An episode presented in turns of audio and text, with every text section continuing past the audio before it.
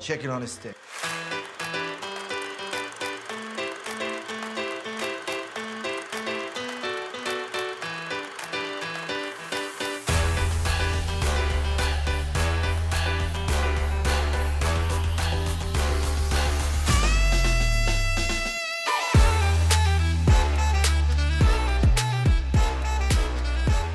Hi, I'm Patrick, I'm Maggie. and we are Chicken on a Stick. Welcome back to another episode. Welcome, welcome. Today we're going to be talking about the 1960 Alfred Hitchcock masterpiece, I suppose you'd say, Masterpiece. Psycho. Psycho. Um, admittedly, this is the first time I've ever actually seen the movie fully. Can I can't, I can't believe that. I it, it's so po- it's just such a popular film that I already knew what happened and sort of Right. the twists and like, like the famous bits to it. Right. I just never really seen the in between. It is probably hands down one of my all-time favorite movies. You've gifted you gifted me a poster, Yeah. a, a metal poster of it one time. I think it was like Christmas or something. I mean, either Christmas or your birthday. I don't know. Yeah, I'm not getting you New Year's gifts. No, no, no. Um, but yeah, it is such a good movie, such a classic. So I don't know. So when you when you watch um, uh, people that do like cinema, like going over the years, there's always a clip of Psycho. That's true. So that's what we're going to be discussing today. Yep. Uh, we'll see you back in a minute. Yep. I am sorry. I, I only felt. It seems she's hurting you. I meant well. People always mean well. They cluck their thick tongues and shake their heads and suggest oh so very delicately.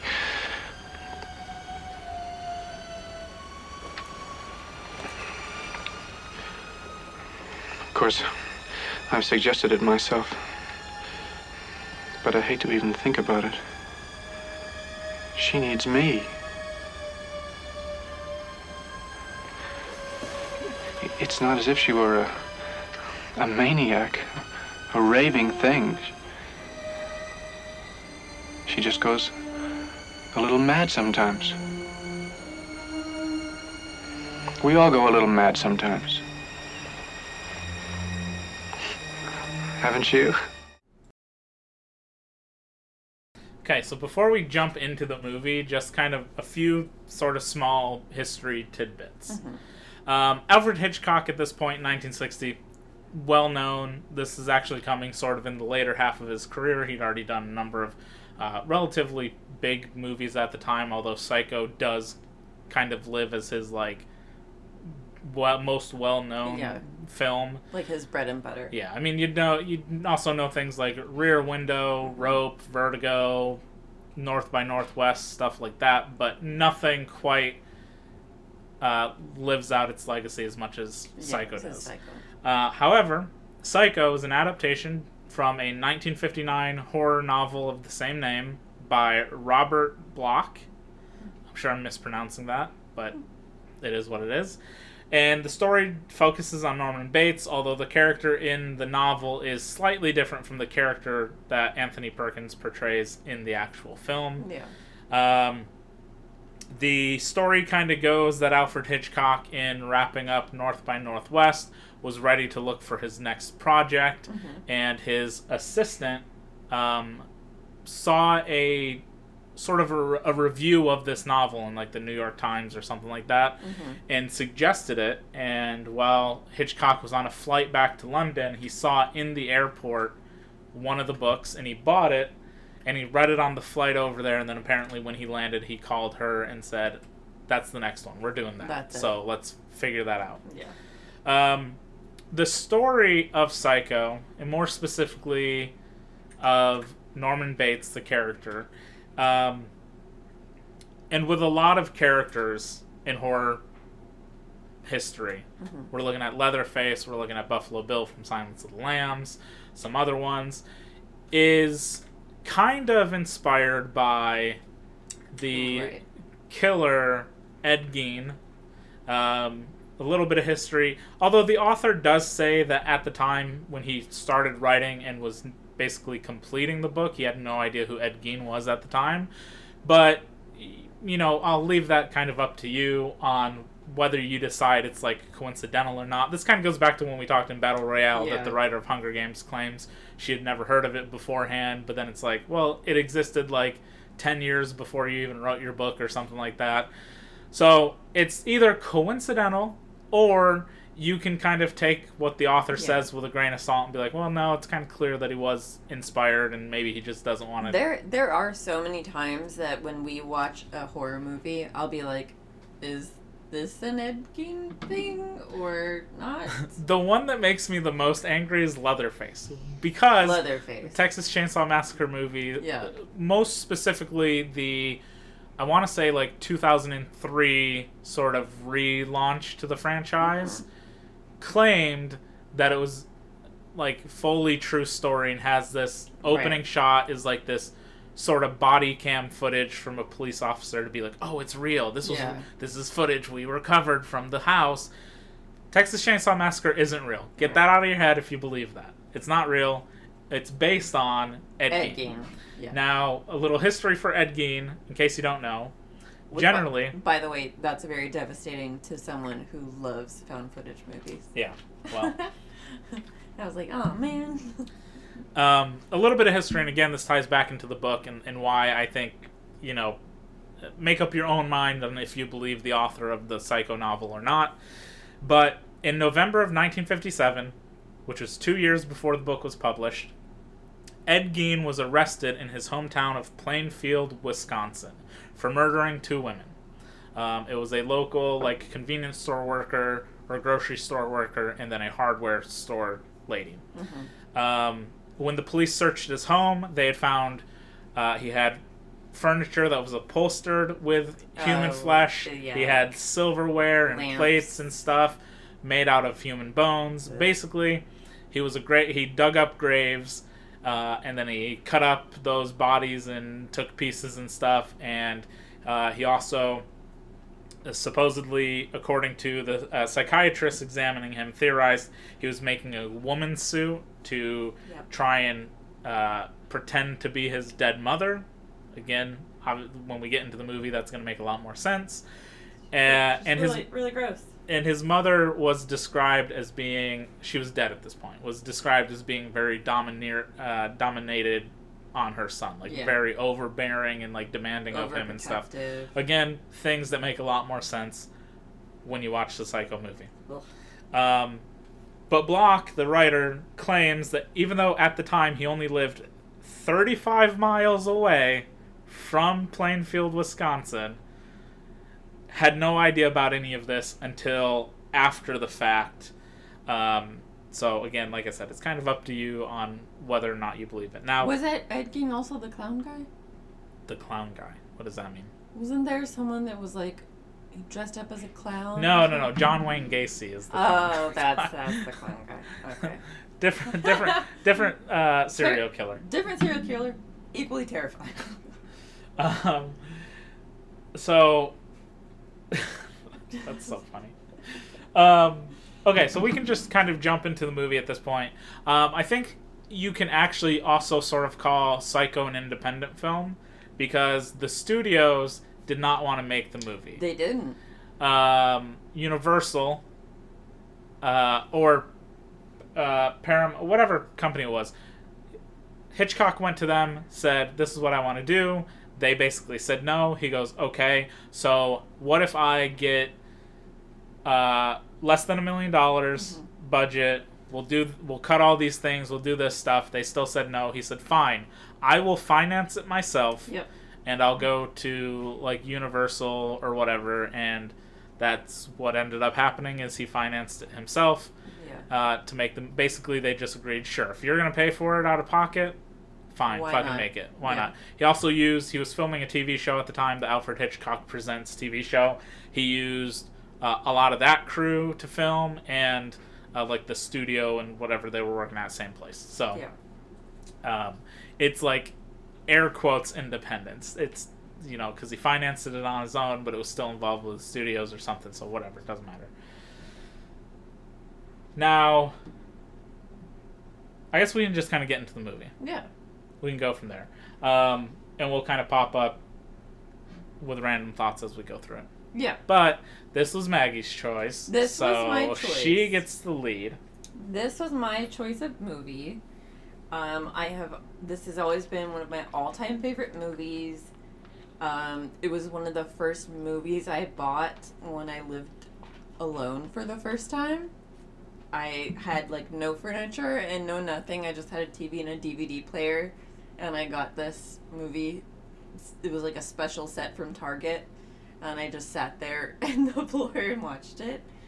Um, I Did you have any history with Hitchcock stuff before Psycho? no zero. That's so funny zero because zero. the I hadn't even seen the birds. the very first Hitchcock movie that I know for sure that I saw, uh, and that's not saying like maybe I saw like the birds randomly or something because I know I saw the birds at some point, but I don't know like timeline wise if it was before or after this. But the one that sticks out the most in my brain, I want to say was middle school maybe. Could have been high school, but I think it was middle school because it feels like it was really early on. Was Strangers on a Train Really? and that was the first first of his work that I know for a fact that I saw, and I remember loving it. I just the the way that the suspense and like the thriller of it goes, I was just like, I've never seen anything like this before. This is totally different crazy. from all the like child movies I've watched before that. That I mean, I guess that's how I felt when I watched this for the first time. I watched it. I watched um I watched Stephen King's It really really early on in life and I know that I had never seen anything like that before then. I'd I'd seen that. And then I I watched this and I was like this is better. Shout out Tim Curry. Shout out. to Jimmy. Um, no, yeah, I, I, I, I love this movie. I watched it um, a million times. I just adore everything about it. It's my favorite black and white movie. I cannot say that because it's it. Man, that's. I mean, I've never given any thought about like what's my favorite movie that's in black and white.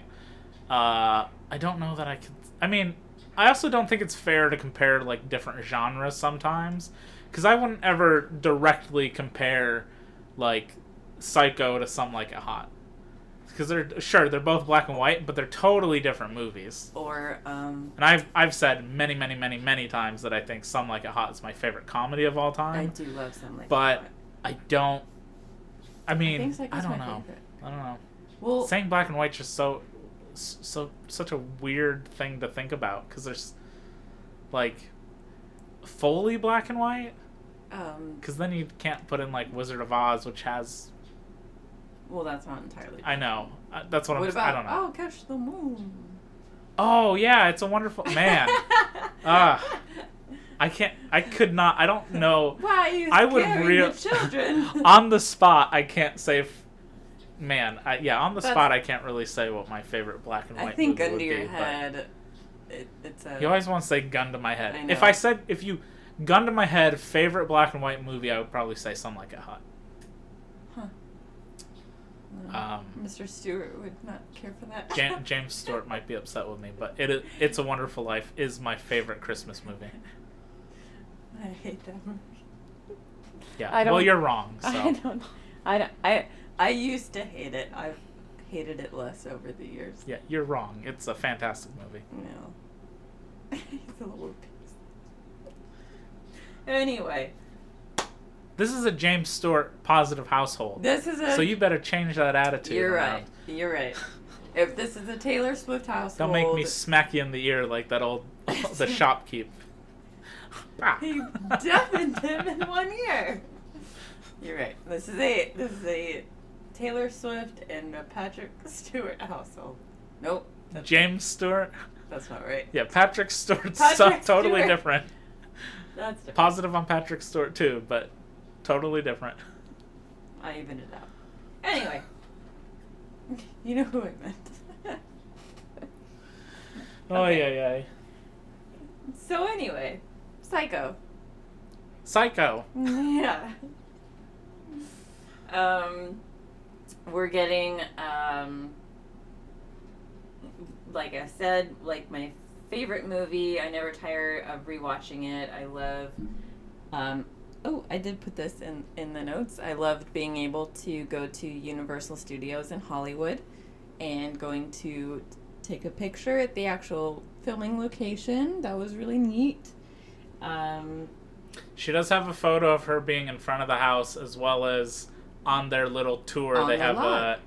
a uh, Norman Bates actor come at you with a knife. which is so hilarious to me. I think I don't know how many times a day this little like bus van like goes through the back lots of Universal, but however many times a day it is, there's a man that looks like Norman Bates in a suit pretending to load something out of his collar and then approaches us approaches you as a viewer. And then we're like you hear the the song in the background reet reet reet reet. And then the the thing takes off. And you're like ah. So ah, scary. so scary. Um so yeah so that that was probably one of my favorite things of, of visiting universal but also i love that the basically the opening scene of psycho is a very risque scene where we're seeing someone who's a woman that's during this time and during this time of filming probably we wouldn't be seeing in like a bra and undergarments or having an affair or, or whatever it is that she's doing. Um, i think that it was a very edgy way to open a movie Yeah. Uh, so we did watch the we a while back bought the Alfred Hitchcock collection with um I think it's called the collection. Mhm. Whatever. It has Vertigo, Rear Window, Birds, and Psycho in it. Um, with the 4K HD versions and the Blu-ray versions, but we watched the what's considered the uncut version, Mhm. which, as the uh, movie says, or the when you're selecting the options says, this is the uncut version that audiences would have seen in the theaters in 1960. right The cut version is what was edited out of that original one for screening on like TV stations or something, Yeah. which seems so strange to me that you'd call the theatrical theatrical release the uncut version. I don't know. That I thought that was weird. But it's very strange so we we watched that version. Um. Yep. And we do we do open with we see Marion Crane in a white bra, specifically that it's white. Uh, it's very pointy with a man named Sam, and I gotta take umbrage with this. Everything, not everything, a lot of places will say she's having an affair with Sam. right But Sam says in this scene, his ex wife, he has to pay alimony to. right So is it an, is it an affair if he's not married? I was really he's a divorcee. I was really So I don't understand why people keep referring to it as an affair. divorcee. Divorcee, whatever. I don't know. I d- it's been a while. I thought for sure that he was already married and he was having an affair. He he said so. Sam says in that scene because they're talking for a while, Mm-hmm. Uh, and he's complaining about all these debts that he has. Right. Like that he'd love to run away and do these things, but he's got these debts. He's got debts from keeping his his hardware store afloat during the 1960s recession that was happening. That was a real life thing. It happened like 1960, 1961. This movie takes place in like December, so it would have been like middle of the recession Yeah. happening. So he uh, paid a lot of his own money to keep his his store open, and then his he's got to pay alimony to an ex-wife, Right. and his father also just recently passed away, and he has to take care of that. So he's complaining about debts, and it seems clear to me that like he's not married. Because why would he be making think, things yeah, about I don't the? think that he is. I feel like he even mentions like she's possibly remarrying, which he would Yeah. then not have to pay alimony. Either he would get married again, or she would, and then they wouldn't have to pay alimony or something. But then, like, why are they going to a lucrative hotel? Hotel. I don't know. I did write in my notes that they got a little afternoon delight. They did. They did. I'm sorry. What's an afternoon delight? I don't know they did have a little afternoon delight. Um, she had to because she does. She does mention she's got to get back to She's work gotta to before work. her boss gets back from lunch. Yeah. So uh, yeah, so so Marion is is headed back to the office. Um, they're closing in on a deal with an oil tycoon, which I don't remember if they said it. I'm assuming he's from Texas because he's got like a he's got a cow- cowboy hat on. He's got a cowboy hat. He's got a little bolero thing around his neck. Speaking of cowboy hats, when Marion gets back to the office, is where we see Alfred Hitchcock outside next to a car, just standing there. That's right. Um, I Once think, again, spotting him out in the wild in his movies. yeah. And Marion, to just quickly touch on this, uh, is played by Janet Leigh. Uh, this is definitely definitely her most famous role. Um, And Janet Leigh and, is and Janet Leigh at the time was married to uh, an, a fellow actor named Tony Curtis, which is hilarious that I mentioned Some Like It Hot earlier because Yeah. he stars in Some Like It Hot. He's from Some Like It Hot. And they are both um, Marion. Marion Janet does get an Oscar nomination for this role. She Did doesn't. she? doesn't win. She gets nominated for it. Um, Tony Curtis would also get nominated by the Oscars at some point, which made this this past year when the 2023 Academy Awards happened and winner of Best Supporting Actress Jamie Lee Curtis, who is their daughter, won the Academy Award. It makes a lot of sense that in her speech she mentions that both of her parents had been nominated Yeah. but never and won. never won. So her winning is not just for her but also for them. Yeah. Uh, both of them have long since passed away. Yeah. Um, I think I cried at that. it's very sweet. It was very sweet, and I also could not believe that none of neither of them had ever won an award. And she's she's since done, um, wasn't it Vogue that she she did a uh, a picture spread of her dressed as her mom. Jamie from, Lee Curtis? Yeah, from, Mhm. as the character from Psycho. Yeah. Again, that's like her. That is her most famous role. Yeah. Um, she's done some stuff before this, some stuff after it, but nothing ever to like this Yeah. height again. Um, anyway, so yeah, we do get back to the office. Um, in here, another little just kind of fun scene is she is a.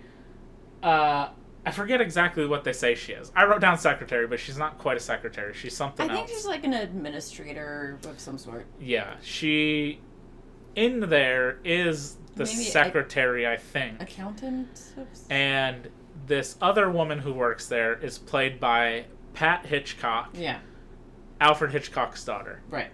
um, which Had- was a fun little thing. I had no idea until we watched the commentary on the video. Uh, yeah, we did watch we did watch a making of Psycho, not the commentary, but a making of Making of, yeah. which uh, both Janet Leigh and Pat Hitchcock were in and talked a lot about making of the movie.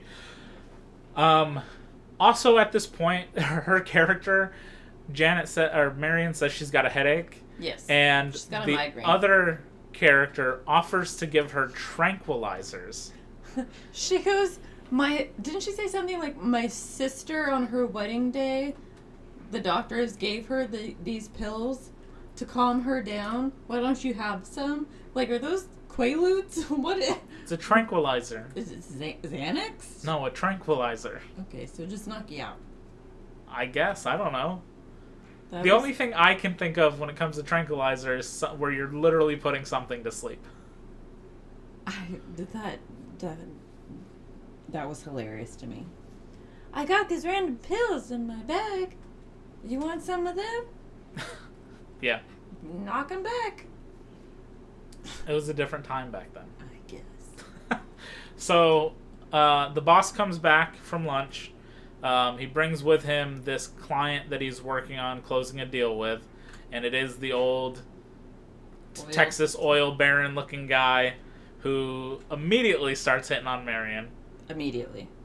and he he's like waving money in her face Yeah. to be like come work with come work for me i'll give you a lot of money and it's just very sh- Gross. unacceptable It's very gross. uh, and everybody just kind of sits there and is like oh okay even the other sec the secretary lady or whatever's like he must have noticed the ring on my finger because he wasn't flirting with me She almost seemed disappointed that he wasn't hitting on her. i mean i would be too if you're just waving a bunch of money in my face You'd be disappointed if an oil tycoon wasn't hitting a gross. if they were offering to give me some money yeah kind of Gross.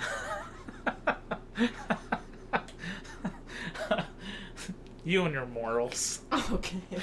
um, so at this point, the uh, there's some funny lines in here where he mentions like basically that he doesn't pay his taxes. That's why he's got so much money and all this, and he only carries cash on him. He offers. Um, he's making a payment of forty thousand dollars, which the the boss gives to Marion to take to the bank to cash. And she goes, "Okay, boss. While I do that, I got a headache, so I'm gonna take the rest of the day Yeah. off." And the boss is just like, "Sh- "Sure." Yeah. Mostly because the cowboy guy is like, "Yeah, give her the rest of the day off." Pretty He- thing like that. Yeah. He's like, pretty little thing, let her go. We're gonna go to a bar or something and go celebrate this big win. Yeah. I don't know what that means for the other lady. Fuck off, I Nothing- guess. Nothing. She's the secretary. Go back to work. yeah. So she takes the money, supposed to be going to deposit it in the bank, uh, but at this point decides, in fact, I'm going to just take the money and I'm going to drive to go see Sam. Well, she she originally is going home, but then we start to see her contemplate and think about what her life could possibly be if she did have this money. So we're looking at her thinking of, oh, Marion, she just disappeared this one day, or I don't know what happened. She she just left, and she's really just kind of considering where she is at in life and where she could possibly be. She's thinking maybe I can take this money and me and my man can run away together and go to An island. Key West. I don't know. I don't know how Just far, an island. I don't know how far away they can go with that money, but I don't know, 1960s, $40,000 is probably quite a bit. I guess. But yeah, so she's she's we're literally watching her contemplate um, doing something that she would never have considered before. Yeah, so basically on her way out of town, she we get a lot of these shots as she's driving where she's thinking about what these people would be saying about her. Right. And and I love the way that that's done because it really builds that she's like insecure about it and that Yeah. she's got a paranoia about it which uh, you know is her kind of confronting herself about like am i doing the right thing Right. this is i know this is i know that this is wrong uh, maybe i shouldn't be doing this but but sam but I, i, ha- but want I to be have with this sam opportunity. uh, so I love the way that that does it, and it just kind of builds this paranoia of hers and like uncertainty. Um, Until one point. but the no, the better part is as she's leaving town, her boss and the cowboy walk right in front of her, and the boss sort of does a double take, like, "What the fuck is she doing in her She car?" She ends up going to a red light and she stops and her boss walks in front of her car and they lock eyes. And this whole time that she's been in her brain about am I doing the right thing or not, she sees him and she goes into a, a immediate panic. Anxiety attack for sure. She's like, "Oh god. Oh no. He's he's seeing me. He knows I'm not where I probably should be. yeah, this isn't my home. This isn't my house at all." Should have just reach out and be like, "Jokes on you. I, got kicked out of my apartment. For the longest time when I Had first too wa- many gentlemen callers." when the first time that I watched this, I thought that that part was in her head, and it Nope. took me a while to realize no, that wasn't in her head. She actually like came across her boss. Well, that's what I'm saying. Is this whole section here between when she decides to take the money all the way up to getting to the hotel is a great buildup of her paranoia because things just minor things that Yeah. aren't that big of a deal sh- the way she's reacting to them are are like she's very clearly Yeah. uh, paranoid and worried that she's going to get caught in something. And this is the first great thing. Not only is she in her own head, but now she's run directly into her boss Yeah. uh, before just kind of taking off. That would one million percent be my luck. Now, This is why I can't be a, be a criminal. I'm yeah, I'm too paranoid and I'm too scared. yeah, that's true. I'm scared. That's why I don't trust you with any of my criminal activities. Okay. Um, so All those criminal activities. yeah, she she drives all night, ends up sleeping on the side of the road, gets woke up by this cop, who's quite literally just like, He's just like a patrol guy. "Ma'am, why didn't you just stop at like a hotel? Like, why'd you sleep in your car? Or or a stop. All's good." Or a stop? or like a uh, what are they called? Like rest a, like stop? a like a truck stop. yeah, rest stop. Rest stop. Yeah, she just pulled over on the side of the road. It happens. Um, so during this, she's very much, he's just asking her simple questions, and she's all panicky in her responses and stuff. And, It- she's, and she's like, am, am I doing anything suspicious? And I love this part because he goes, Yes, you are You are acting very, very suspicious. He just calls her straight out on her bullshit. She's like, um, uh, uh, Am I doing anything suspicious, officer? And he just goes, Yes. Also, she's so wide-eyed and so panicked that she can't sit still. On the other hand, he was also very intimidating. Black so. black aviator sunglasses. I think Hot this goes back to something his daughter said in the uh, making of, is that apparently Hitchcock was like afraid of police for some reason. Really? Yeah, uh, you you heard that part? Her his daughter just said like he always had this weird fear of police for whatever reason, which you know in modern times Yeah. makes a lot of sense. Yeah, that, that sense. Uh, I mean, I'm sure it was, you know, they were probably just as corrupt and bad in 1960s or something, but I don't know why Alfred Hitchcock specifically might have been afraid of police. Yeah. Um, anyway, also, side note, her license plate on the back of the car has the letters A N L. Hilarious. Um, when I first saw that, I went, anal. did you say it first or did I say it first? I said it first. Very suspicious, Hitchcock. Very suspicious. I was like, sorry? What, what, what was that again? I never noticed that before. It was also at this point that Maggie quite literally just asked the question uh, for Janet Leigh smash or pass in this movie. Yes. Smash or pass. Wait. This is this is important. I'm saying smash Marion pass Crane. now and not at the end of the movie. Oh wait. Marion Crane. Yes. Yeah, that was my point. and you said I don't think I said anything. I don't think I answered you. okay. You said smash. of course smash. She's hot. yeah. Smash pass. Yeah, she's go she's good looking. That's on. I don't know that I'd go as far as saying she's hot, but You wouldn't smash. sure, sure. When the question is yes, or, is either yes or no, Yeah. it'd be yes. I don't think she's on un, like unattractive. Smash. anyway, this is going to be a recurring segment because she asked it like three times throughout the movie. Yes, I did. Um. So, so we follow Marion again. Um, she notices the officers kind of following behind her. Yeah. She pulls into a used car lot. Mm-hmm. Fun little behind the scenes thing. This used car lot was the only on location bit that they filmed, just meaning that they went out somewhere and filmed it. So this was an actual used car lot that they filmed in. Right. Everything else in the movie was shot on a studio backlot or in, uh, like in a set somewhere. Um, so that's a fun little thing. So Marion pulls into a used car lot, walks up to this car dealer, realizes the police, is, the cops across the street, just kind of watching, and goes, "Hey, I just want to buy a car. I don't Yeah. give a shit about anything about the car. I just want to buy one." And he's like, "Uh, okay. You don't want to like test drive it or anything?" She's like, She's "No, like, I just want to buy a car. I will trade in my car and give you whatever the difference is." and she pays. In cash. She trades in her car and seven hundred dollars to get a new car, right in front of the officer who was chasing her. So it doesn't really make like this is again a great bit of her like weird paranoia is there was no reason she had to do that Yeah. outside of assuming that they were going to come looking for her anyway.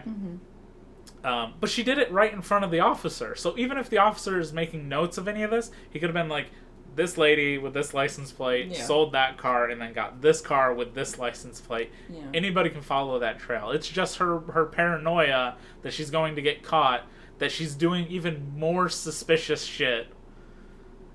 And like just rolling up to a used car lot while a cop is watching you and just buying a new car and leaving. About as suspicious as you get.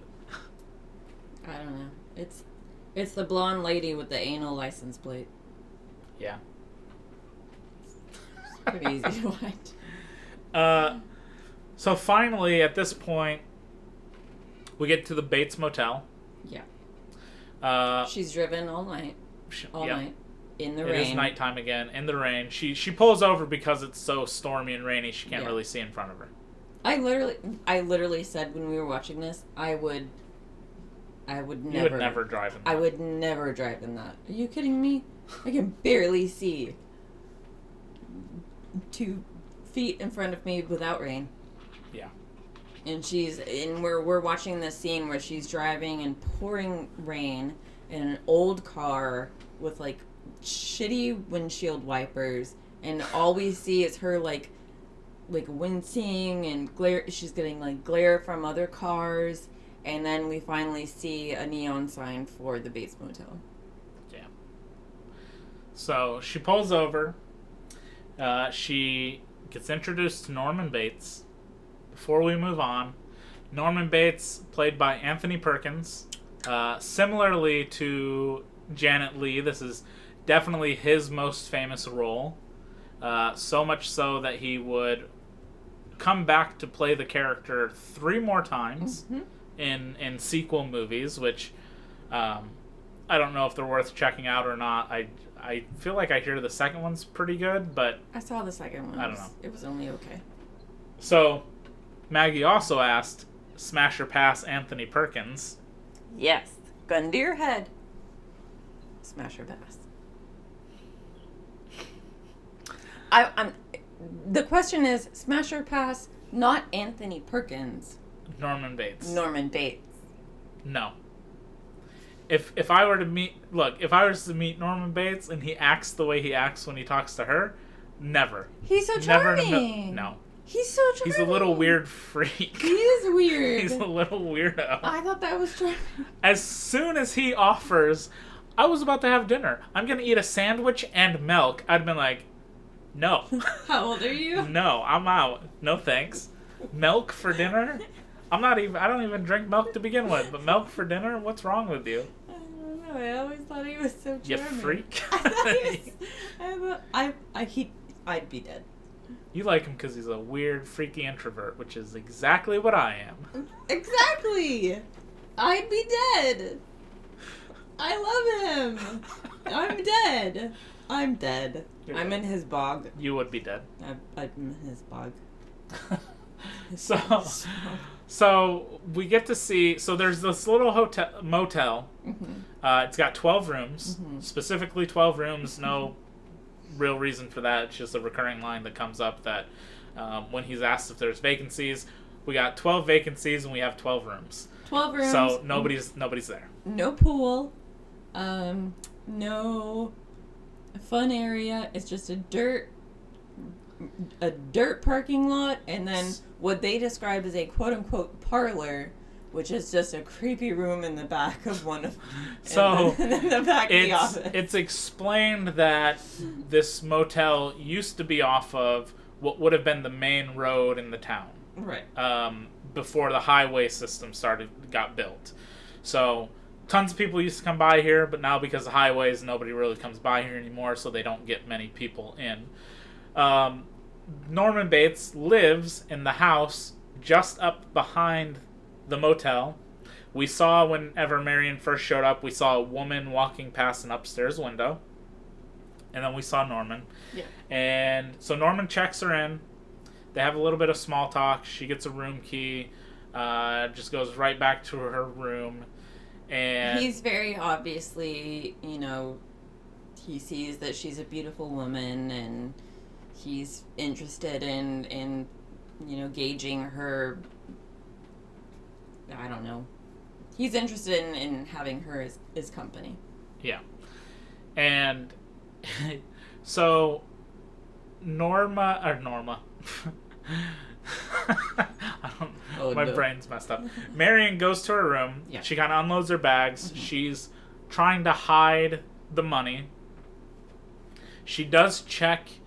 She kind of writes a little note about how much money she actually had.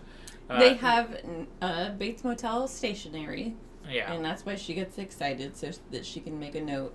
Yeah, basically she just writes down. She can't do this math in her head. Apparently, she has to write it down.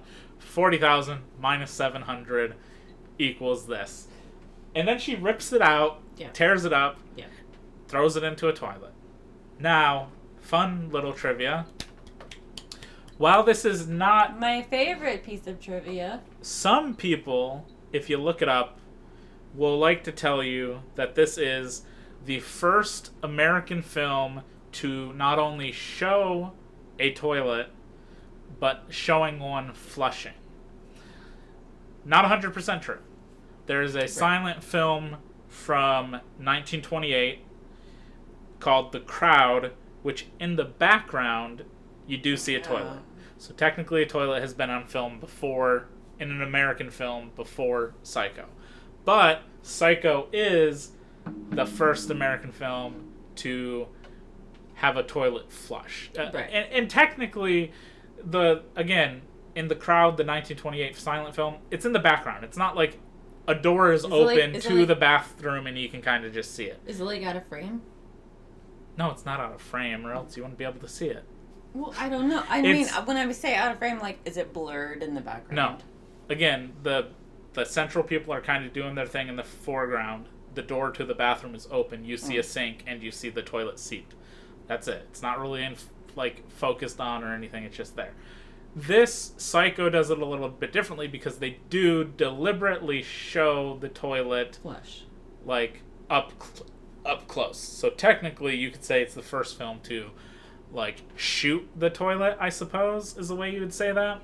Um, but the bigger thing is like a toilet flushing because they were prudes back in the It's just so funny because it's not like stuff. it's not like it's pee or anything. It's lit- she's just well, flushing it's paper. because it. Well, I mean, what what do you think about when you think of a toilet? Yeah, go into the bathroom. yeah. That's why. It's I because of what it what it symbolizes, not necessarily just well, there's a toilet. It symbolizes things you don't speak about. poop. yeah, yeah, Oh my exactly, God. exactly. Back then, back then that was a big deal. That's so funny. Just because you are so open to talking about it. I am the most open-minded person you've ever met. yeah, okay. Try again. Um, crazy. Anyway. So Norman, uh, while she's in there, while she's doing all this sort of stuff, um, she does hear Norman getting yelled at by his mother. Right. And when Norman kind of comes back and brings her a sandwich and milk, still fucking weird. Isn't it like a cheese sandwich or something? I don't. I can't really tell if when she's eating if it's like just toast? bread with some like meats or cheese or something that she could put on it because it looks like she just picks up a slice of bread and starts And just, eating it. Yeah, eating it. Um, so it's not necessarily a sandwich. It's just like I brought you bread, milk, and some other stuff if you want to put it on top of it. It's, it's a make your own. It's a build your own sandwich with Norman date. And we've talked about his taxidermy. No, we're getting there. um, so so he invites her in. He says, "Look, we can go. We can go into the parlor. Um, I don't really think we should do this in the office because it's too." Does he say like? He says something. Some. It's like some corny joke. It's like too efficient or something. Oh, he says this is the office, But if we ate in here, that would too that would be too efficient or too. It doesn't matter. It's a really dumb like joke. So he takes her to the parlor, which is just this room behind his It's a creepy room. just the, just this room that's full of taxidermied birds. I would love to know anyone that has a parlor in their home. And is it or is it not creepy? I I don't. Well, it's not his home. It's it's in the Well, it's- motel. So this would just serve sort of as like a common area in a basic hotel nowadays, probably. I don't like the term.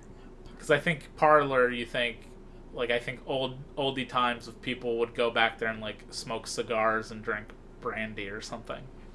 I guess Um, parlor room. anyway, they sit down. They have a conversation. Uh, Norman again kind of seems like excited to have somebody talk about, but he also seems he's also very like yes manning her because he'll say something and she kind of disagrees with it, and then he's like, "Oh yeah, you're right," Yeah. but I just say that other thing. He's so excited to have company, and he's not only excited to have company, but he's he's excited to have female company. I think.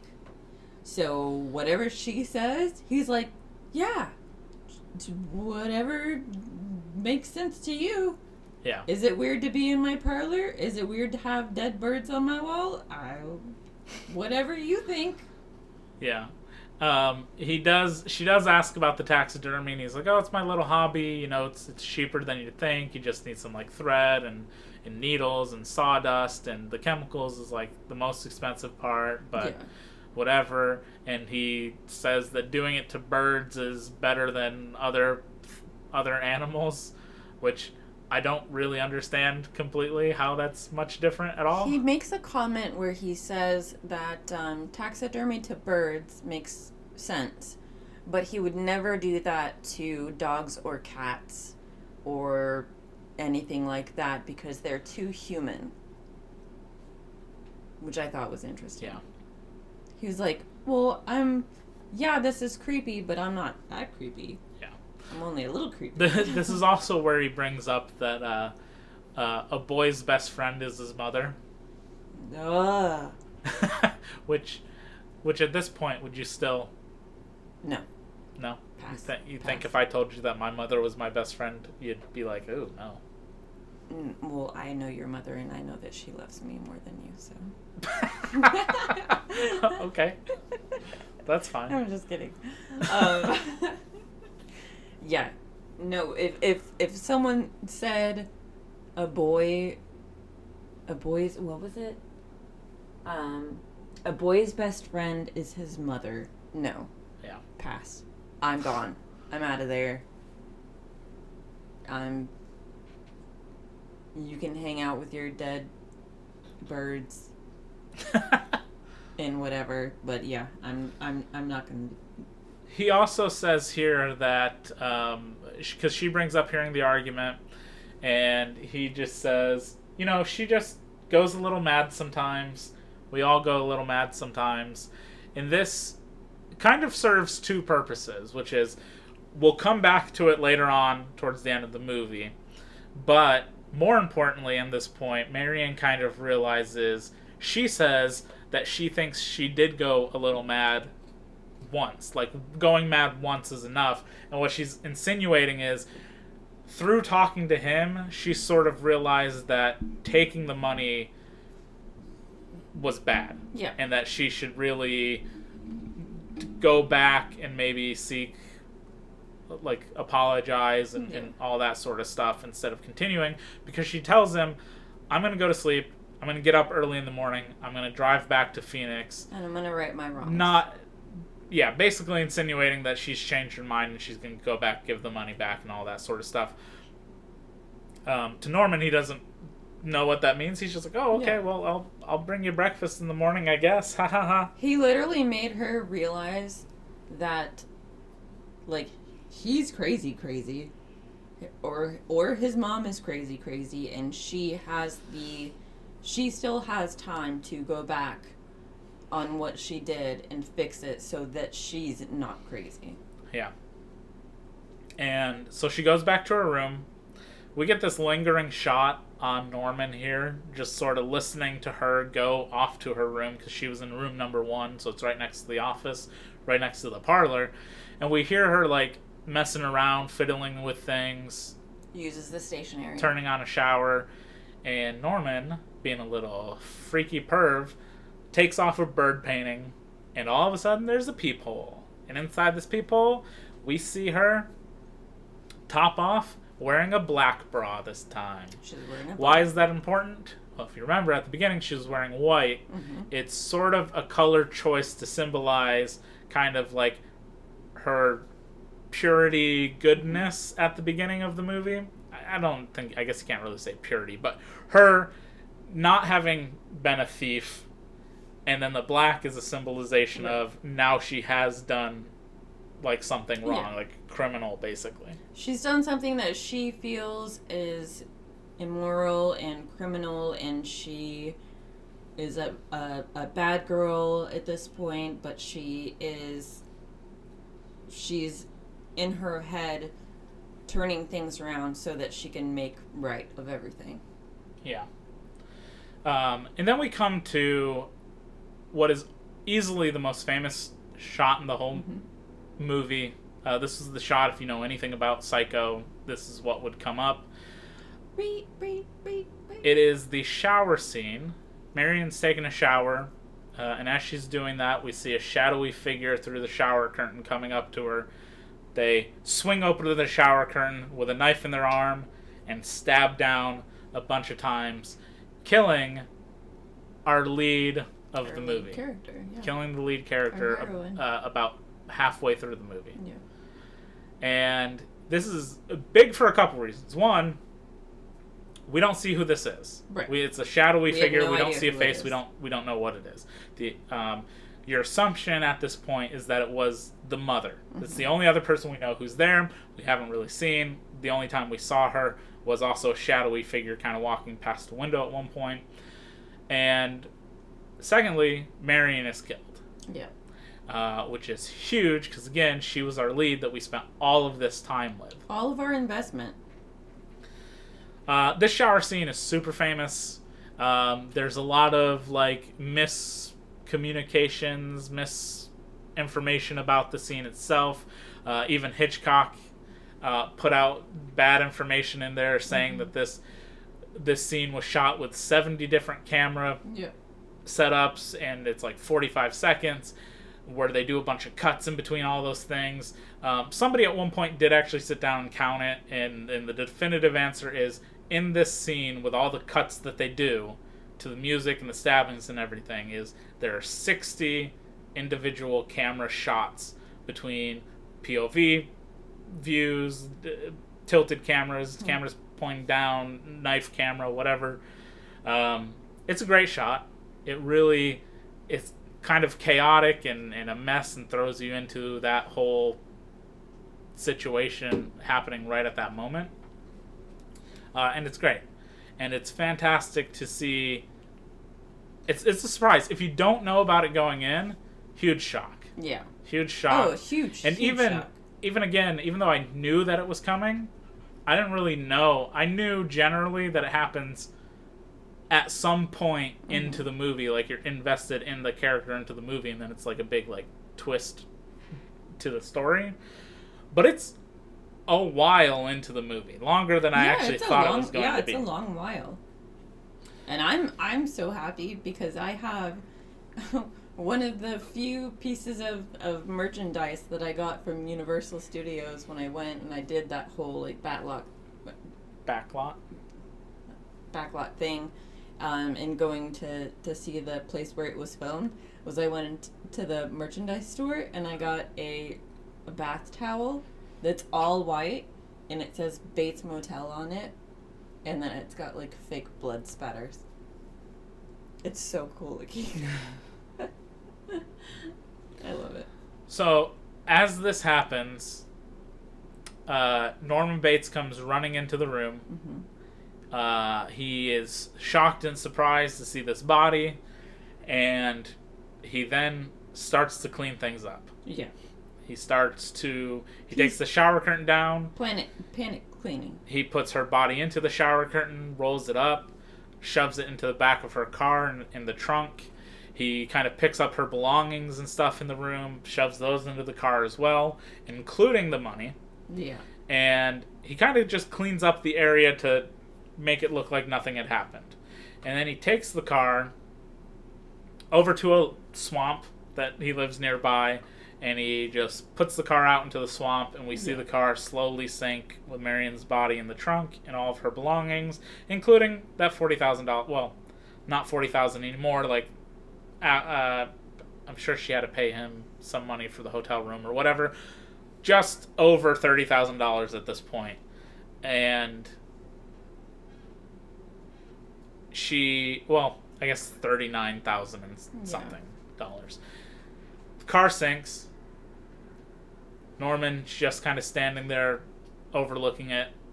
And we cut to basically a few days later, Mm-hmm. week later or something like that. Uh, I don't quite remember what exactly it might say. And we come to find out that um, people have been looking for Marion since mm-hmm. she left.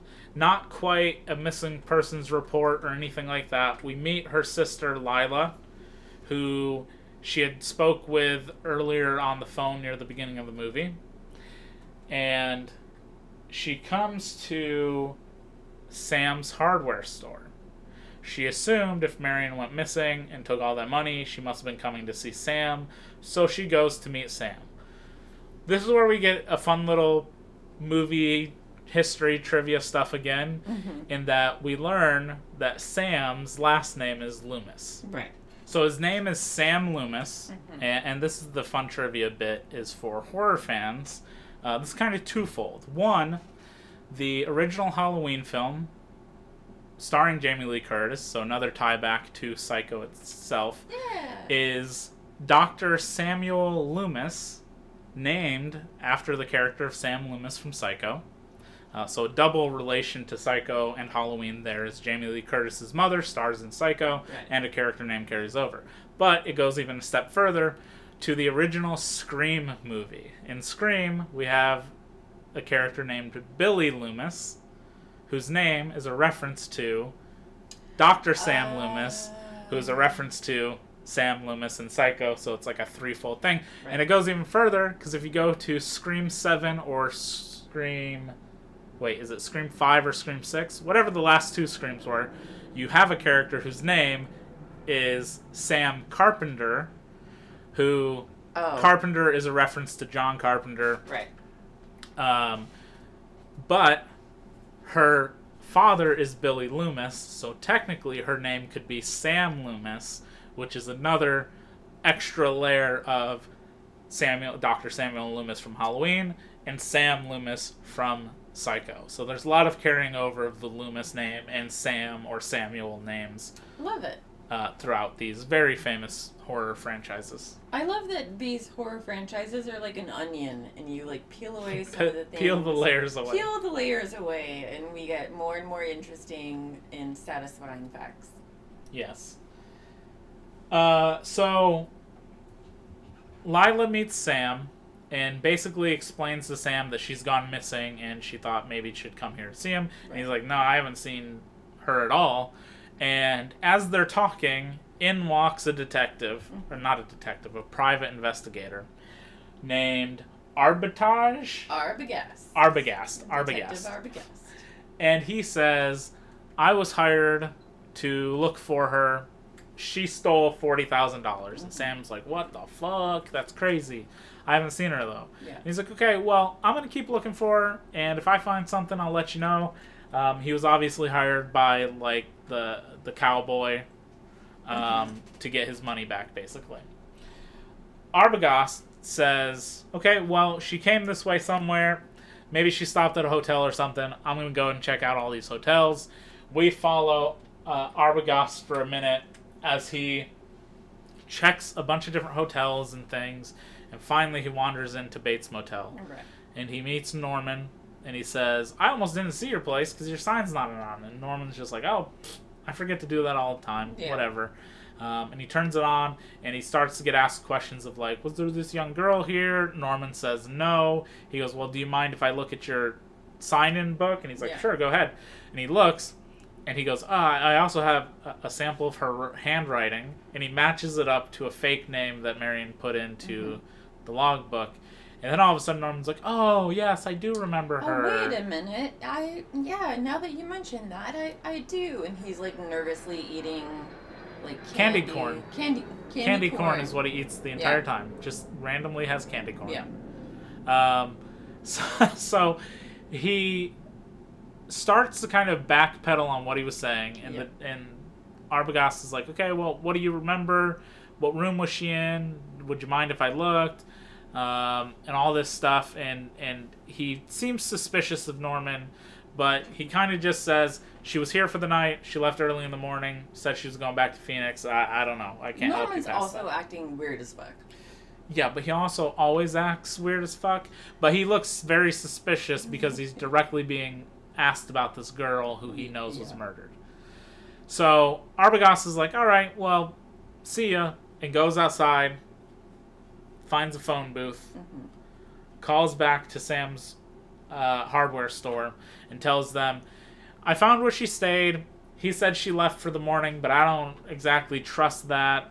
Um, he said that his, his mother potentially saw her, so I'm going to go and, and try and ask her about it. Um, because he, when I asked, said no, but I'm just going to go up there and try and ask her anyway, see if she knows anything. And I will get back to you within like an hour to tell you what I found out, if anything. So Arbogast goes back. Uh, he doesn't see Norman at the office or anything, so he climbs up the stairs up to the house and he goes into the house. And as he's kind of being sneaky, he's walking up the stairs to the second floor and we get this aerial shot kind of this looking down as he's climbing up the stairs. There's this open door in one of the rooms at the top of the stairs. And as which he's by which by the way, this this whatever set this is and the stairs, you have seen it in uh, Twilight Zone a lot. Not only that shot, but also the guy that plays Arbogast or Arb- Arbogast. Arb- Arbogast in Twilight Zone all the time. If you're a Twilight Zone fan, you've seen this this uh, s- s- study or this downstairs upstairs situation. I don't know what you house Call it. I don't know what you call it. house It's a house, but it's like very specifically a shot from up the stairs and where you see the downstairs. Oh i don't know I don't know what that is. the top down shot sure But yeah. uh, so as he's getting at the top of the stairs maggie says this was her like favorite scene Yes, it's my favorite scene. Uh, all of a sudden, the detective is rushed by somebody in a dress, slashed across the face, and we get this It's wonky ass camera shot It's so of. Arbogast not falling down the stairs, No. but like walking backwards down the stairs with a cut on his face, a very like shallow looking cut It on is his the face. Stupidest thing. He he he he walks backwards down the stairs, falls backwards, and then the the figure kind of follows after him and stabs him a bunch of times, killing him. It is the most hilarious sh- shot It of someone funny. falling down a set of stairs.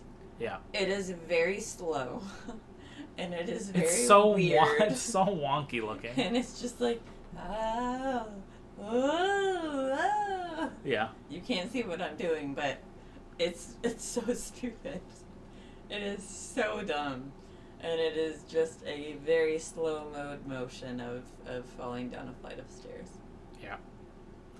But hilarious. yeah. Um, after that, we go back to Sam and Lila, and Lila's kind of like, "We haven't heard from him. He said we'd get back to us whether good news or bad news." And Sam goes, "Okay, well, why don't we go to the local sheriff and talk with him and see if he can like call the hotel or or, or something, or get out there. Or Maybe he'll go with us and he'll investigate." So they go to the sheriff's house late at night. Wakes the sheriff up. He's in like a robe and stuff. Him and his wife are just you know, Oh my god, that old. hardly guy. awake. And the sheriff is like, So tell me what happened. Okay, so there's a missing girl, $40,000. Sounds like she just ran away. Uh, have you put out a missing persons report? Because that would actually get the police to do something and find her. No. Okay. Uh, this detective went to the Bates Motel. Yeah, I know that place. Um, but then he catches on to them, keeps saying something about a, uh, the mother, and he says, "Well, Norman Bates is is a pretty nice young man. He runs that whole place, but I I find it hard to believe anybody saw his mother because she's been dead for ten years. She's buried over in the graveyard over there." Yeah. Uh, and they're all kind of shocked, whereas an audience is supposed to be shocked because Yeah. we've seen a, a We woman, watched a a woman in the window, yeah a figure a who looks like a woman. and who's also yelled at Norman. Yeah, and, and we've heard an argument mm-hmm. and stuff, so it's very shocking to hear this news. And they're like, "Well, can you please just do something?" And the wife calls an operator, gets a phone to the hotel, hands the phone to her husband. The husband speaks with Norman, asks about the detective and stuff, says that the, det- that the detective was there and that he left uh, to try and go find the girl and that she had left, and that's what he relays to her. He says, "If you want." in the morning, come by my office. We'll fill out a missing paper, missing persons report.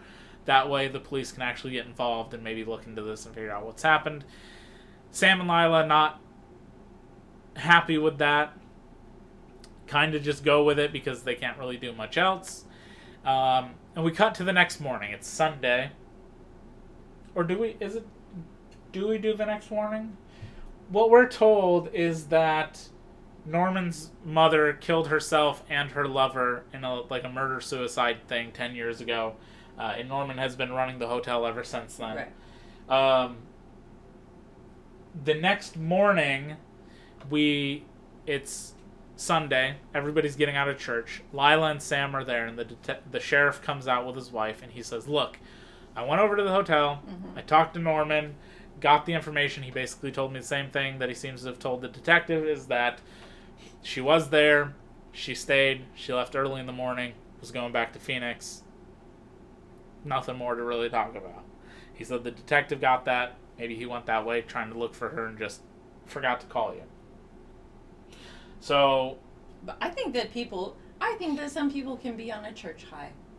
a church high? Yeah. What does that mean? I think that on maybe on Sundays, some people go to church and they get all churched up, and when they get out, they're just like, yeah, I, woo, I don't know, I don't, I don't remember. I'm just, I'm so happy right now, and I'm so churched up, and Have you met people who've gotten out of church and were like on endorphins? kinda. I don't know if I've ever met anybody like that. You don't think that the traffic outside of a church is better? I don't know, but I've also never like just stood around to talk to people after the fact. Oh well, I was worse. I mean, I guess.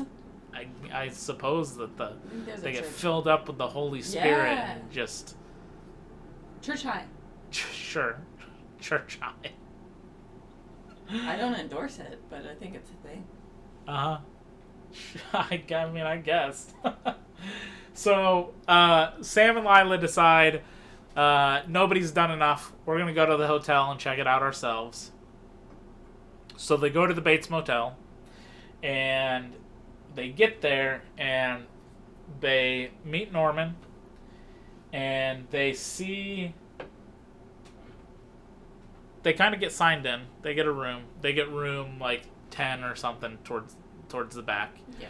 Um, during this time, at one point, we do also see Norman take a body out of the bedroom that we saw somebody attack from earlier and brings her down to the fruit cellar. There's a whole thing about him being like, "We got to take you to the fruit cellar uh, because."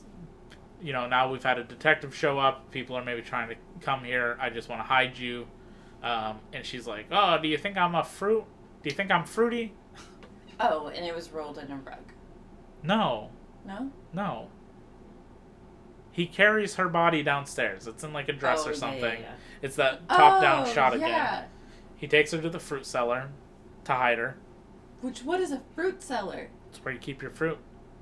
Why would you keep your fruit in a cellar? It would go bad. I mean, it wouldn't it go bad anywhere else?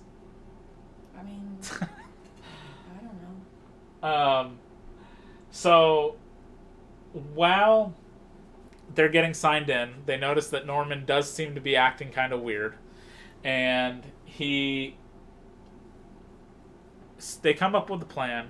Sam is going to basically distract Norman to give Lila time to search the room number one to try and see if there's any proof or evidence of her sister being there. While she's searching that room, she does find, and I don't know how anybody else would have missed this if they searched the rooms, paper behind or near the toilet with some scribbling on it that says $40,000. So she's like, okay, my sister was here. One million percent. We know for a fact. Yeah. So let's figure out what happened to her. Um, Sam is then just kind of talking to Norman. He's like, okay, I'll talk to Norman. You go up to the house. You try and meet meet the mother. Talk to her. See if she saw her or knows anything. Uh, Lila's like, I can take on an old lady. No problem. Yeah. And while Sam's talks, Sam is like the worst distraction imaginable. He, really he starts is. off just kind of talking to Norman, but the whole time he's like being intimidating. And it's like, dude, why didn't you, if you're just distracting him, why don't you just have a normal conversation about sandwiches and milk or taxidermy birds or something? It feels like he's trying to be intimidating and not He that he is. is intimidating. No, he, I feel like he's trying really hard. I mean, he, I, I suppose so, but he's very much being intimidating and is making Norman uncomfortable. Um, eventually, to the point that he's basically being aggressive and being like, "What'd you do to her? Where'd she go? Tell me Yeah. the information." It's like, why? Just keep your cool instead of like causing a, a commotion. Um, so Lila gets into the house again. No knocking, nothing. Literally just opens the door, walks in, kind of looks around, goes upstairs, goes into the room that we've seen people coming out of before, and it's a bedroom, and it's Right. it's very clearly like the mother's room. There's big uh, like vanity. Is that what they're called? The vanity dresser van- thing. Vanity. Um, some A- other mirrors and stuff. Uh, yeah, a weird, like, uh, we have sort of this it, because I'm just uh, I sleep like a Oh. rock. That after a while, This there's is, like a little no, ours. Is, ours is not that bad. it's not that bad, It's but not that bad. um, it's like if you just if you l- laid something down on a bed and never moved it for a long time, eventually leave an indent- indentation. So we see what looks like a indentation of a of a person Body. um, who had just been laying there, which seems kind of weird. Um, Lila also spooks herself by looking in the vanity mirror and seeing her own reflection, and it's like, ooh, spooky. But she doesn't see anybody. So she starts to kind of peek out the window and notices that basically Sam and Norman have gotten into a fight, and Norman sucker punches Sam or hits him over the head with something kind of doesn't necessarily knock him out, but knocks him down for a moment, and he's running up towards the house. And Lila can't get out of the house in time and instead hides on the staircase leading to the fruit cellar. And when mm-hmm. Norman comes in, she goes into the cellar itself. And while she's in the cellar, just listening to like Norman rummage around upstairs and everything, she bumps into something and she turns and turns it around slowly, thinking it's Mrs. Bates or Miss Bates. And slowly turning around in this chair is revealed that it is not a living person, but the corpse of Norman's mother in that a- chair. she's a skeleton. She's not quite a skeleton, but she's definitely like mummified ish. So the chemical, basically, the insinuation is the chemicals that he used for taxidermy, he used on his own mother to try and keep her sort of taxidermied, um, embalmed or something. I guess maybe. Yeah. I don't really know how embalming works or if that's like the general idea, but he's clearly been doing something to try and keep her Preserved. preserved, yes. And Lila sees this, Lila screams, And then we get another pretty famous shot in that bursting through the door to the cellar is Norman in a dress with a wig and the knife, revealing that Norman this whole time Is has been his mother. Anytime anybody saw his mother moving around or the shadowy figure in the shower, it was Norman dressed as his mother. Yeah. In the nick of time, Sam shows up, wrestles him down, takes the knife out of his hands, and then we kind of cut to a prison, uh, the prison or the jail, police house, I think, I think whatever. it's like a yeah, like a. I think it's a local jail, and then he gets he ends up getting moved to like a jail jail. Yeah. Um, so what we get here is we kind of see some of our central characters, which is we see um, Lila, Sam, the sheriff, kind of sitting there, and the sheriff's like, "Oh, I'm sorry, we didn't figure this out sooner," and all of a sudden, a psychiatrist walks in and goes, "Okay." Mm-hmm. So we have confirmed uh, Norman has, or Mrs. Bate, Bates has admitted to having killed your sister and the detective, and that he dumped their cars in the swamp nearby. Um, so if you go and dredge the swamp, you'll probably find those things, based, and the bodies confirming the information. And they just kind of ask him like, "Why? What the fuck?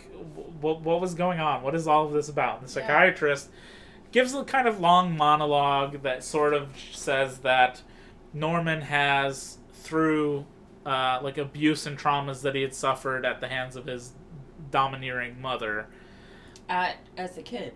as a kid has basically created a split personality where he is himself some of the times like the mild mannered introverted Norman Bates that you might have interacted with who's kind of sort of a pushover more or less and then there's the dominant figure which is his mother who um, kind of did all of the killings and stuff Yeah. so Norman yes, killed them, but also no, didn't actually kill them. Um, and he just kind of goes on a long winded sort of monologue to explain the split personality and kind of how it works, and that Norman didn't confess to killing things, but his mother His mother. admitted that they were killed by by Norman, and it's sort of a fun little twist on the story is that it was a split personality sort of thing, um, and especially in the '60s, I don't know how common talks about split personalities or things like that were. I mean, we get, you know, we have like the another movie you love, Split, which is about a guy who's got multiple personality disorder I love that um, movie. uh, and, and that's you know and a lot of that movie is also talks about like who's really responsible in that situation because sometimes sometimes different personalities don't know what other personalities did that's Yeah. how this works sometimes is like your brain when you become the other personality sort of forgets what that other Yeah. one did some people remember like just randomly waking up and they were like driving a car or something Yeah. um, so it's a very interesting, twisty take to the story. Um, we do see at one point some uh, officer comes in and says, um, "He said he was cold. Can I bring him this blanket?" And they're like, "Sure, he's harmless." And he goes and brings him this blanket, and then we I get love that. we get a very classic, famous shot of Anthony Perkins sitting here with the blankets kind of draped over his shoulders like an old woman. and he yeah kind of like an old woman like a shaw or whatever and he's speaking to himself as his mother saying they don't have anything. You're you're so sweet or i'm so nice. They don't know anything. Um i wouldn't even hurt a fly. Or there, there's a fly lands on him and goes look i'll show them. They're watching me. I know that they're watching. They're always watching. And i'm going to show I've them never even heard that I'm not dangerous, that I wouldn't even hurt this fly. Yeah. And he kind of like looks up at the camera, his brows sort of, his head's kind of tilted down, his, he's looking through his eyebrows, in this like very evil, menacing He's kind of doing like Look. that Ronda Rousey look up. Ronda Rousey look. Yeah. Yeah. Um, and that shot is great. I love it. Um, but the movie ends with a very quick cut to them pulling a car out of the swamp, and Yeah. then it ends. That's it. Just Yeah. quick end. Um, so that's Psycho. That is Psycho. It is a brilliant movie. It's definitely. I mean, our, again, I've not seen every Alfred Hitchcock film, but it's easy to understand why this would be regarded as like his best movie. Like this is his masterpiece. This is the magnum opus sort of It's my favorite. Thing. And I've I don't know why when I was younger when people would be like, "What's your favorite movie?" I didn't want to say Psycho, for people to be like, "Ooh, ooh." it's not even that bad. I don't think it is. It's also kind of considered a precursor to sl- the slasher genre. Yeah. even though because even though there's really and Alfred Hitchcock wanted to get away with the shower scene, Mhm. he didn't want to do anything nearly that violent again. That's why the detect the private investigator's death is sort of goofy with him like wobbling backwards down the stairs. That's far less violent than the shower Yeah, scene. it is. Um, the score to it is brilliant. Amazing. Uh, the the main sort of theme that gets played over and over again is fantastic, and Love it. yeah, and Anthony Perkins is Great. absolutely fantastic. Knocks it out of the park. And Janet Leigh's great. also, also attractive. Who? Anthony Perkins. Yeah. Yes, Anthony Perkins is a good-looking guy. Stop fighting. Um, sorry, the cat and dog are trying to play, or well, more she's trying to play, and Max doesn't know what playing is. So she just kind of pounces at him, and he's like, "Oh, leave me alone." I think they're equally sexy. Who? Anthony Perkins and Janet Leigh? Mm-hmm. Yeah. Yeah. I don't know. The guy who played Sam's pretty attractive. No. Maybe a more like generic, like this is what attractive men should look like sort of thing. Um, I guess. I don't know. uh, but yeah, the movie's great. For the first, basically for the first time I've ever seen it, um, I very much, even though I did know what the twists and stuff were coming, because I didn't really know the connective tissue, I was still invested and interested in what was going on and sort of what the next thing was Mhm. and what the sort of story beats were. Um, and yeah, I, I loved it. I think it's a great movie. I think you can enjoy it at any point in life, and it just has so many great attributes. Yeah.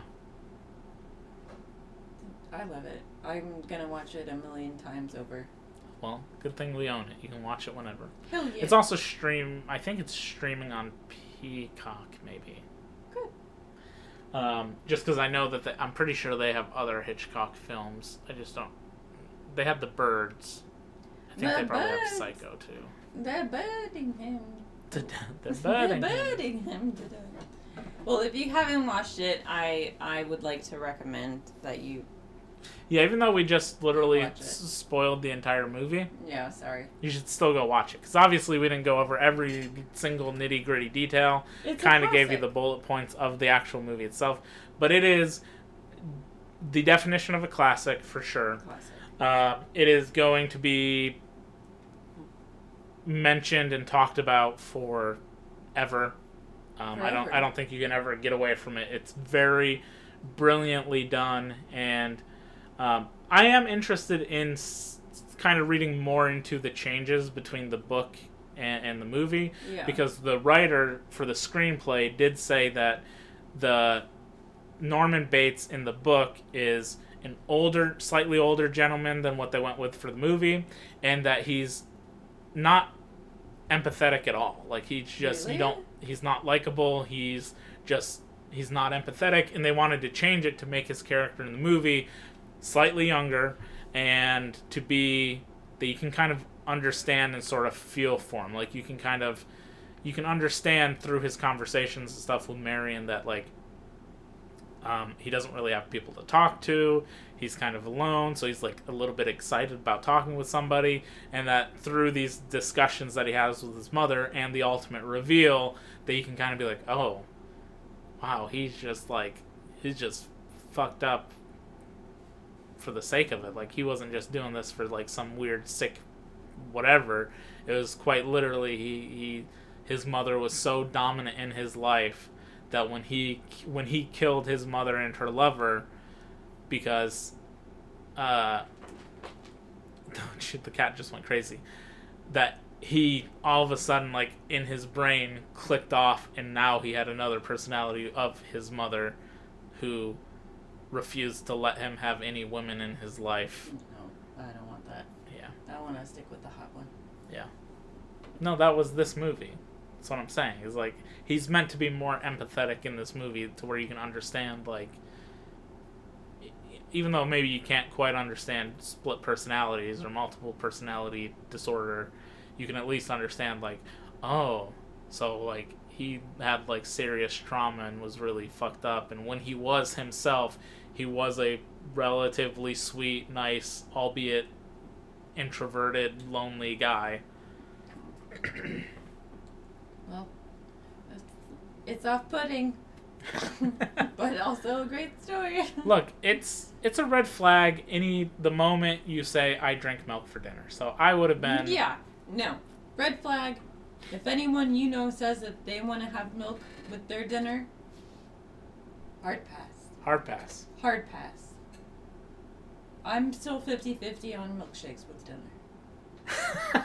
I don't think anyone needs to have that much milk and calories with other calories. Who do you know that has a milkshake with dinner? I don't know. Exactly. People go No out to like fast food places or something. No one. Kids maybe. Kids are the only exception. okay. Well, uh, I think that brings us to the end of this. Um, thank you for listening again. Check out all of our other episodes if you haven't listened to those. Uh, this was our s- eighth one. I think we've now done this for two Is it eight? for two months now, maybe something like that. Uh, so yeah, the, wherever you're listening to this, give us a follow, give us a like, a rating. Um, you can find our podcasts basically everywhere. It's on Spotify, Podbean, Apple. Um, they're it's on YouTube as well. So anywhere you check it out, give us a follow, like, comments. Any feedback is always very much appreciated. Any comments? Let Patrick know if he was wrong about anything. Yeah. Ha ha ha ha. Uh, you can always catch us every week as well over at Twitch, where we do a review of a movie we'd seen that week, Friday nights live, so you can interact with us directly there. Or you can find us over at Instagram, uh, Facebook at COAS underscore podcast for Chicken on a Stick. That's You can also just search that up on YouTube, Chicken on a Stick. Okay. So thanks for stopping by and listening. We'll see everybody next week with something else. Something else. We'll catch you next time. Bye. Goodbye.